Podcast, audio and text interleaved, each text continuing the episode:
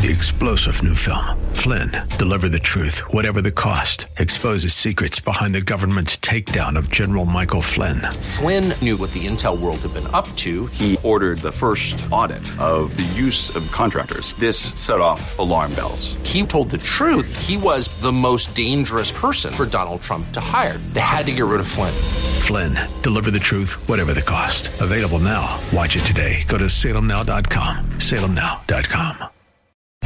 Abraham Lincoln warned that the philosophy of the schoolroom in one generation will be the philosophy of government in the next. Would you like to know what's being taught in today's classrooms? Welcome to Say What? with attorney Mark Schneider and Pastor George Rosca Jr. They'll explore the issues facing children, parents, and society as a result of the public schools and the forces behind them. Say What is the radio program of Protect Our Kids, which seeks to inform and equip concerned citizens about the looming crisis in American education. So listen in as your hosts, Mark Schneider and George Rosca Jr., unpack the issues and organizations affecting our children.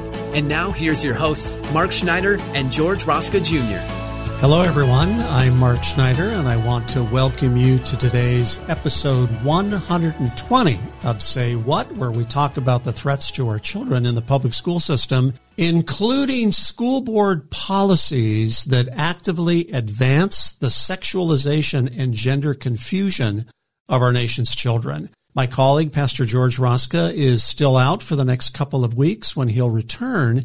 In the meantime, I'm privileged to have as my guest someone that we've had on the program before. In fact, she was here last week and she knows something about unions, having been exposing them in her long career as a public educator.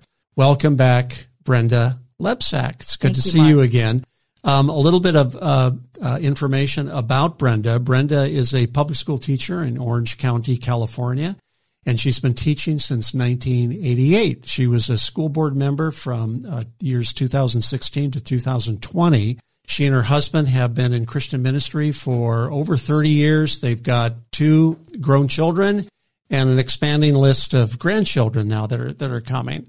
And this is actually uh, part two of a discussion that we be- began with Brenda last week when we explored the content of an article that you wrote in Real Clear Politics with Rebecca Friedrichs. Well, this week, Brenda, I wanted to explore with you a very different but related subject that you recently brought to my attention. And this is a lengthy policy statement put out by the Santa Ana Unified School District here in Southern California.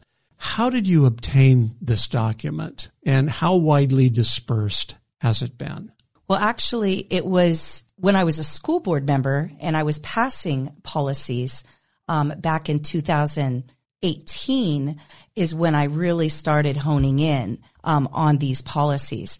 And when Orange Unified wanted to pass a very similar policy, which most districts have, by the way, because it's coming from the California School Board Association. When I saw this policy and I saw the word gender identity, because I am a member of the teachers union and I get their magazines, I saw that in 2017, they redefined transgender, meaning you could be both genders or neither gender or gender fluid. And so I thought, wow, they are actually saying there's many genders. And so I was curious as a board member before I passed the policy, I wanted a legal definition of the word gender identity. And the California School Board Association came back with a very generalized term like non-conforming, gender non-conforming. I challenged that definition and asked my superintendent, I wanted a legal definition um, that was definitive. And so we hired other legal counsel. And in 2018, um, the lawyer found that legal definition in fair housing, fair employment that was passed as a regulation in July of 2017, meaning that it can be um, male, female, neither, both, or something else, or fluid. And I'm like, wow, they changed the construct of humanity in July of 2017 from fair housing, fair employment and told no one. That should have been headline news. Yeah. And so, um, once I brought that out, I started talking about that saying that's ridiculous. And so that was back in 2018. And so Santa Ana Unified, um, if you, you notice, if you go to pretty much any website, of a school district, you'll see on the bottom of their homepage this non-discrimination policy. And it's, it's everywhere. Yeah, POK, we reported on these years across the nation. This isn't really unique to the Santa Ana Unified School District. We're going to talk about it today because it's a good representation of what's happening across the country. So this, this is adopted school policy in the Santa Ana Unified School District. About how many kids are in, in the district in Santa Ana? Do you have any 60, idea? 60,000. 60,000. Okay. So keep that in mind, uh, listeners, when, when we're going to be exposing what's actually in this document. And the document says is, well, it says they're guidelines. Are they really just guidelines or is this mandatory policy for teachers in the school system? Well, in the beginning of the year, um, we have to be trained, according to law now, mm-hmm. on sexual harassment and non-discrimination. And so they are really putting fear in teachers, making it look like if you don't do these things, you could lose your job. And then they do emotional blackmail by saying, you know, you're, you're causing harm if you don't use all these pronouns as a child identifies, or if you don't use the chosen name of the child and you could be causing harm and you need to keep this confidential from the parents. Uh, which we're going to talk about because a lot of that is stated in the documents themselves. Um, and one thing that um, jumped out at me throughout this document, all the things that they're going to be talking about, the policy statements they're making, are all premised on the safety of children, a safe and supportive environment. Th- those are code words. Actual or perceived gender uh, identity, equal access. In fact, the policy states that the reason for the policy is to prioritize the needs of transgender, non-binary, and gender non-conforming students to minimize stigmatization and maximize their social integration. Have you seen other classes of students singled out for such special treatment and accommodation in the school system? Or is it just LGBT plus students that are getting this special accommodation? Well, actually, this the California Teachers Association. I'm a special ed teacher, and they just recently passed a business item saying that they want to create 504s um, for LGBT students, especially transgender. Um, a 504 is an accommodation, a legal accommodation that says that based on a child's usually a disability of some kind, it could be dyslexia or something like that, that they'll get um, special accommodations, whether it be more time on homework assignments, um, maybe modified homework assignments, or you know whatever. It can be all a very so they want this now to be treated like a 504 where they're get, being treated with kit gloves, right. with special treatment.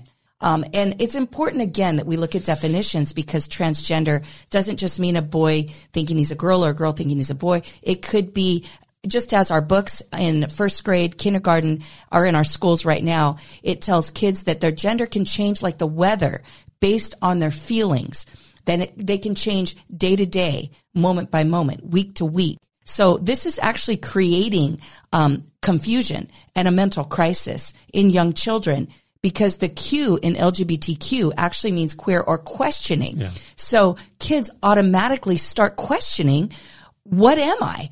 And one of the pictures in the books called What Are Your Words actually has a kid after he reads all these pronouns with a big question mark over his head and a frown on his face because he's anxious. And who wouldn't be? So they are creating the problem and then saying that they have a solution from the crisis they created. How convenient. Well, you mentioned definitions in the document, and there are specifically eight of them, and I want to read what these definitions are, and then maybe we can talk a little more, more detail. Gender is the first one. The second one is assigned sex at birth or assigned sex. Next one is gender expression. Next one is gender identity. Number five is gender nonconforming. Number six is transgender. Number seven is non-binary. And number eight is social transition. So in the policy document, these are all well defined terms. Just to give you a, a simple example of a, a couple of these. Gender is defined as a person's actual or perceived sex. Now that, that's code language. We see it everywhere in, in school system documents. But it's self, um, it's a self-contradictory statement because it's saying a person's actual, and then in the next breath it says perceived sex. and that's your gender. It doesn't matter whether it's true or false. That's the definition of gender. Another one, gender expression. It's something that does not automatically imply gender identity. So you can have a gender identity, but you can express it in some completely different way. It's your choice, going to the subjectivity of the matter. And how about non-binary? This is a direct quote from the document. Non-binary is an umbrella term for gender that falls outside the gender binary, and then in quotations, boy slash man, girl slash woman. Not all non-binary persons identify as transgender and transgender persons do not necessarily identify as non-binary. So, Brenda, what are some examples of non-binary gender identities? Well, interestingly enough, um, I will tell you that when I saw all of these genders and then I saw that in our school bathroom, starting in kindergarten, we had the 988 suicide hotline number. So I thought, well, they're creating a mental crisis. So I think I'm going to pretend to be a kid and text this crisis number and see what they tell me. Yeah. So I texted them. And by the way, the district also gave us all these free t-shirts with the 988 number on it telling us to wear it. Um, so we're, we're being asked to be walking billboards for this 988 number. When I texted it, it came back giving me 11 plus genders to choose from. And I don't have them all memorized, but they are on my website, brendaforkids.com with the number four, brendaforkids.com. You can go on the article section under 988 and it will have the screenshots for you with those 11 plus genders, or you can choose your own. And all of the crisis hotlines are telling kids, they're surveying kids and giving them all these genders to choose from to normalize this. Yeah, and these are just the definitions. We haven't even gotten into the policy statements yet, so maybe we should talk about some of those. The first policy statement has to do with names, gender markers, and preferred gender pronouns. What is the policy with respect to those in the school district? I'm assuming the teachers are required to adopt whatever the preferred gender identity of the student is in the school system. Is that, That correct? is what they want us to do. In fact, um, we have a document called Safe Inclusive, Safe School Climates. Okay. From the Southern Poverty Law Center, who I'm not sure how safe they are since, you know, Moms for Liberty is now on their hate map. So they have momophobia, but basically their definition of non-binary is it's boundless identities beyond the binary. So when we're talking about boundless, we're saying it has no boundaries and we're saying beyond the binary, it says beyond the binary spectrum besides male and female. So that's really going outside of the human species. If you want to talk about definitions before I w- I'm a PE teacher now, but I used to be a, an English teacher. So I really study definitions because I think that they're very important. And when the, the health framework came out in 2019 saying that genders are going to be considered ever expansive, ever evolving and sexualities the same thing, then that was just open ended. There is nothing. Um, and so I contacted the California Department of Ed and I said, can you please put one statement saying that pedophilia will be exempt as a future sexual identity or sexual orientation? I, I requested this twice and I think it's a reasonable request and they denied it. They would not put that one line of exemption. Big surprise. Big surprise. So Well, we gonna- know where this is going. I'm going to read from the, the policy statement itself re- regarding names, gender markers, and pronouns. Students will have the, have the right to be addressed by the names and pronouns that correspond with their gender identity as expressed by the student and asserted at school. Using students' affirmed requested names and pronouns promotes, here again, we see this uh, language, the safety and well-being of all students on campus. Is parental consent required for teachers to use these personal pronouns? No, in fact, I had an interesting experience. Um, uh, let's see, it was last school year. Um, and we had all of these new mental health workers coming into our schools and it was an elementary, um, school and the name of the group was called Neutral Ground. So I asked one of the mental health workers, a very young woman, um, I said, how are you trained through your agency to define gender identity? And she said, Oh, that it's a choice. And I said, okay. And what if a kindergartner comes to you and says that he identifies as both genders and wants to go by the pronoun of tree because tree is in one of our books? And she said, we have to affirm it. And I said, what if, um, the kindergartner says, don't tell my parents because they're Catholic. We're in a very Catholic community. It's very Hispanic immigrant community. And she said, I can't tell the parents until the child gives me permission. Yeah. So I went to the principal, told him the conversation, and he said, Oh, yes, that's so that we can have our schools be a safe place. And I challenged him and said, Oh, so the new definition of a safe place means to deceive parents? And he didn't like that. No, I don't suppose he did. And the, the policy expands to restroom access. That, that's the next um, statement in the policy that says that transgender and gender nonconforming students not can be, it says it shall be allowed access to the restroom uh, that comports with their gender identity. Have you seen evidence that that's being widely adopted in the school system? It is definitely being adopted, yes. Um, I know that in the schools where I teach now, right now I'm an adapted PE teacher, so I teach PE to kids with disabilities. So I go to seven different schools. So I'm able to see a lot, you know, that's going on. And uh, I noticed in one of my schools that was designated as a future community school, uh, so it has a lot more funding coming towards it. it we had uh, tampon dispensers going into the boys' elementary bathrooms starting in kindergarten, and I'm, like, this is unbelievable. And so um, there was a an email that came out from the principal to all the teachers, just letting us know that we had to do this in, to comply with the law. But actually, yes, there was a law passed, but it was for middle school to high school. It wasn't for elementary. So, um, one of the the school site council is a great place for parents to go to buck these things that are going on on the local level besides the school board mm. school site council and one of the dads um, we sent him this information and he was on the school site council and he just came against it and um, he contacted like even his own legislature he was so upset and they were taken out yeah, I mean, the law that you're referring to is called the Menstrual Equity Act. It was signed by Governor Newsom just uh, recently in the last couple of years, and it does yes. require that uh, tampon and menstrual product dispensers be um, applied in uh, boys' restrooms in middle school and high school. It's discretionary for elementary schools, but as you've just stated, it, it's happening in the elementary schools. It's part of the programming. It's it, part of the brainwashing kids to normalize things that aren't normal. Completely. Well, Brenda, the next uh, topic in this policy statement is determining a student's gender identity. I'm going to read from the document. There is no medical, mental health, or legal threshold requirement that students must meet in order to have their gender identity recognized, supported, and respected by a school. Schools shall accept the student's assertion of gender identity unless it's for an improper purpose.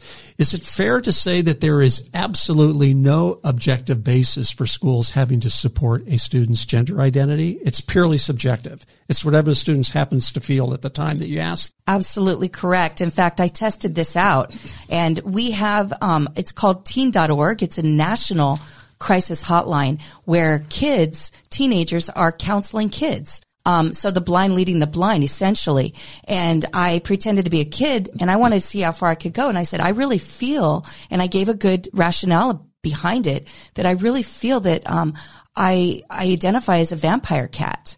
And between the hours of six to nine, teens are counseling teens on these text lines.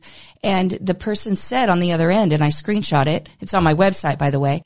Um, that yes, well, whatever you feel is authentic to yourself go at, you know, that's your identity and be who you are. Be brave and be who you are. And that was as a vampire cat. I'm speechless uh, about what you're saying. I mean, I, I, wish I could say I'm surprised, but the truth is this is happening in our public schools. I want to mention one thing, Mark, is I noticed, and, and somebody can go back on my website and read the dialogue that I had with this teen counselor. Um, but what they do in order to, cause I thought, what about the liability yeah. here? What they do to cover themselves on liability, and this is how the teens have been trained, um, is to always say, I feel that. And that is the way the teen always came back to me. Well, I feel that you should identify however you feel. They always use feelings. That, that's the new metric, however you happen to feel. Well, I, I, want to cover a, few more of these uh, uh, policy statements that, that are really important because it goes on to they have a gender transition support yes. and gender identity support plan now that, that's a policy in the school system. And here's what it says. Schools shall be prepared to support transgender students who choose to transition while in school. Consultation and resources through support services and school counseling. Identity support plans will be developed by students in collaboration with support staff. IDSP facilitators must complete training that provide a comprehensive overview of the strategies critical for effective implementation of an IDSP plan. Who are these facilitators? These are people that have been being trained, right, to encourage kids to transition according to their whatever their subjective gender identity is. Correct. Um, right now, these facilitators would be considered um, the counselors, the nurses, um, the mental health workers that are coming into our schools. But the California Teachers Association just passed a new business item saying that they, and once they pass a business item, that means it's going to go through legislation. That's how it works. And it's in process now that, um, by law, they want every school to have a LGBT liaison in every school that can give support in order to quote unquote save lives. Well, I, I, want to make sure we cover one more category. And uh, again, this is part of the position policy statement, and it has to do with overnight field trips. So, I, I mean, if it's not already shocking to you parents, listen to this. I'm reading from the policy statement transgender and gender non-conforming students should be allowed access to sleeping quarters that align with their gender identity. These are for overnight field trips that are school sponsored. In these instances, the school has an obligation to maintain the transgender and gender nonconforming students' privacy and cannot disclose their status to their parents, regardless of whether the student's roommates know about the student's gender status. So even when the student has come out and is sleeping with kids of the opposite sex on school facilitated overnighters, the school must keep parents in the dark. That's what the policy statement says. And this has already been happening in Los Alamitos over a year ago. Um, fifth graders were sent to science camp and they had, they came back and found out that one of the counselors was considered non-binary. So it was actually a male that was the cabin leader for the girls' cabin, fifth grade girls. Wow. And this gender separation applies to other activities as well. The district encourages staff to eliminate gender segregation that differentiate based on gender as it appears arbitrary and does not serve a legitimate educational purpose. For example, foregoing binary terms such as girls and boys for inclusive language such as students and scholars. This is what we at Protect Our Kids call the language wars. So they're getting rid of certain terms that identify with biology, girl, boy, male, female, and now you have to use certain code words that make sure that we don't attach a specific gender to their identity. Correct. They are trying to teach that, but they're not being, in my district, they're not being very successful. Um, we're a very Hispanic community and they're very much into Mother's Day, Father's Day. So they haven't been successful yet, but the goal is this. The, the, reason they've been bypassing the adults and going straight for the kids when it comes to brainwashing and telling them that they, they can choose their gender and create this gender confusion is because they have laws in place that support the kid and go against the parent. So it automatically puts a wedge between the child yeah. and the parent. And they know that psychologically the parent has that unconditional love for that child. So you threaten to take away that child, you're blackmailing that parent. Or if you say or tell them, oh, you're not accepting that child, you're not showing unconditional love to that child. The goal is to get the kids identifying as these things so that they can put the parents against the wall. Well, you heard, ladies and gentlemen, the term brainwashing. I didn't bring it up. So Brenda is a, a public school teacher. She uh, has intimate knowledge of these policy statements that have now been brought to our attention. That is indeed what's going on in our school system today. It is indoctrination. It is brainwashing. And we encourage you, parents, please take steps to protect your children. Uh, their futures are at stake. Well, Brenda, I want to thank you so much for coming on our program uh, and enlightening us about what's happening in the public schools. I hope you'll come back and visit us again. In the meantime, uh, please visit our website, protectourkidsnow.org, where you can learn about this and many other topics relative to our children in the public schools. I'm Mark Schneider for Protect Our Kids.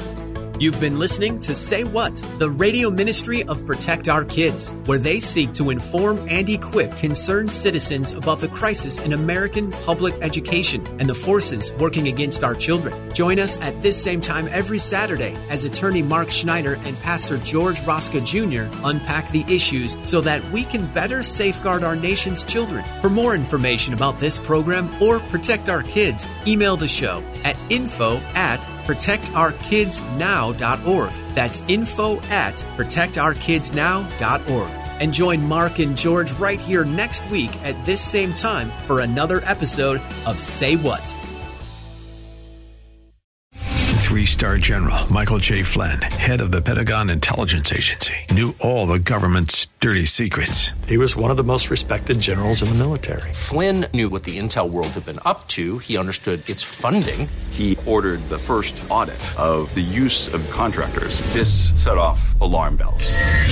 The explosive new documentary, Flynn, Deliver the Truth, Whatever the Cost, and covers the facts behind this scandal. Flynn told the truth. He was the most dangerous person for Donald Trump to hire. I find out the worst enemy that I'm going to face in my life is right here in America. They took my assessment and they wanted me to change it. And I was like, I'm not changing it. They had to get rid of Flynn. With in depth interviews, archival footage, and never before seen personal records of the man behind the headlines. I just felt like I was drowning. Flynn, deliver the truth, whatever the cost. Available now. Watch it today. Go to salemnow.com. Salemnow.com.